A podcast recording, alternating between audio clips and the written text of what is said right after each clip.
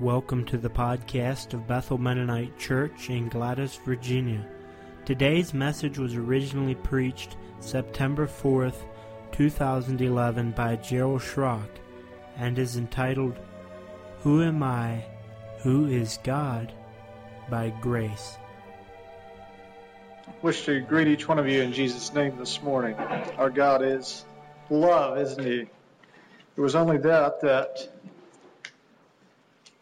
brought him about to create man. He knew what man would do. He knew that man would reject him, would fall, would turn away from him, rebel, and yet, and he, and he knew what it would take to bring man back to himself, and yet he did that. He he created man, like we read about in our Sunday school lesson this morning. He created the world, all these beautiful things for man to enjoy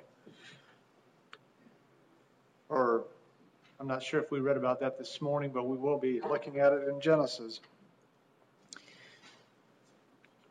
I'd like to look at that a bit more this morning.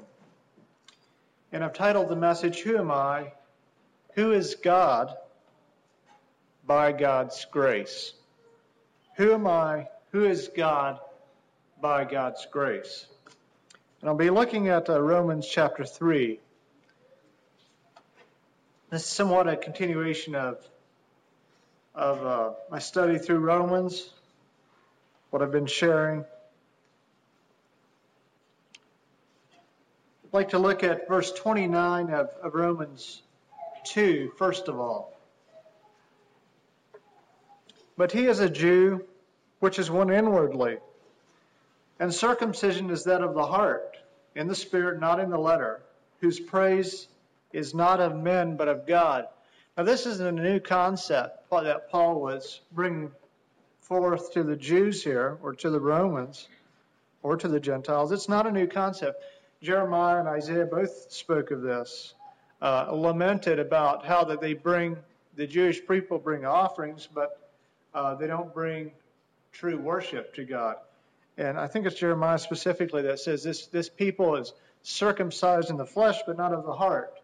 So these, what Paul is saying here is, he's a Jew, he's a child of Abraham, a child of promise, whose circumcision is not of the heart but of the spirit. I mean, not of the flesh but of the spirit. Uh, whose circumcision is one inwardly, who has given himself to God inwardly, not in the letter, not in tithing the bit of cumin and whatever other uh, herbs and spices and money and making sure they didn't do more than a, you know, what the Sabbath day journey was. Those things all had their important, uh, their different levels of important, importance in Jewish uh, worship. But here Paul is saying that's not the really important thing. It's those that are circumcised of the Spirit, in the heart, not of the letter, whose praise is not of men but of God. So then, verse in chapter three, the question then comes up: then, then what advantage? What advantage then hath the Jew? So, so for what reason is it good that I've been born Jew? Or we can make it even closer than that. What reason is it good I've been born in, in Christian homes, Christian circles, in conservative Mennonite circles, maybe, or wherever we've been born, if we've been given, uh, taught about God? Or what profit is there of a circumcision? Paul answers much in every way, chiefly because that unto them were committed the oracles of God, or were committed the statutes of God, were committed the commandments of God. For what if some did not believe? Shall their unbelief make the faith of God without, without effect? God forbid, yea, let God be true, but every man a liar. As it is written, that thou mightest be justified in thy sayings and mightest overcome when thou art judged. So, talking about God here, every man's a liar, God is true. I believe that. I believe the Genesis account, just like it's written. Sure, you know, if you would really want to get intellectual, you could find some conflicts there. But as you look at it in its wholeness, in its purity, uh, we can look at it and say, yes, you know, the creation took place in a short amount of time. And like probably all of us have discussed this morning, the different facets of creation and, and how faith plays into it. I believe it, and I, I trust you do too this morning.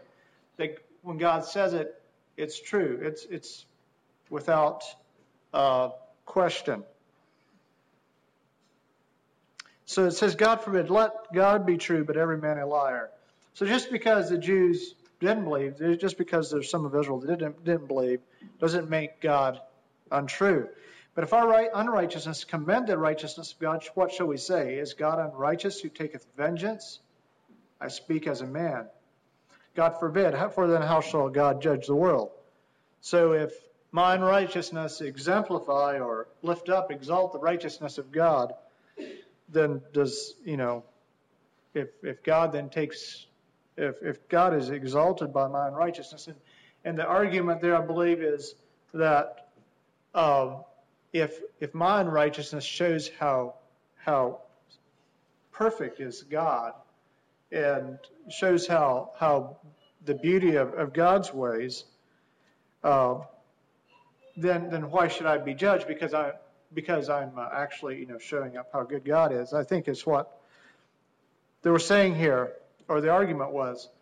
And, and, and, Paul says, God forbid, then how shall God judge the world? For if the truth of God hath more bounded through my lie into his glory, why am I yet also judged a sinner? He's bringing this same argument back again. And not rather as we slanderous, slanderously report, and as some affirm that we say, let us do evil that good may come.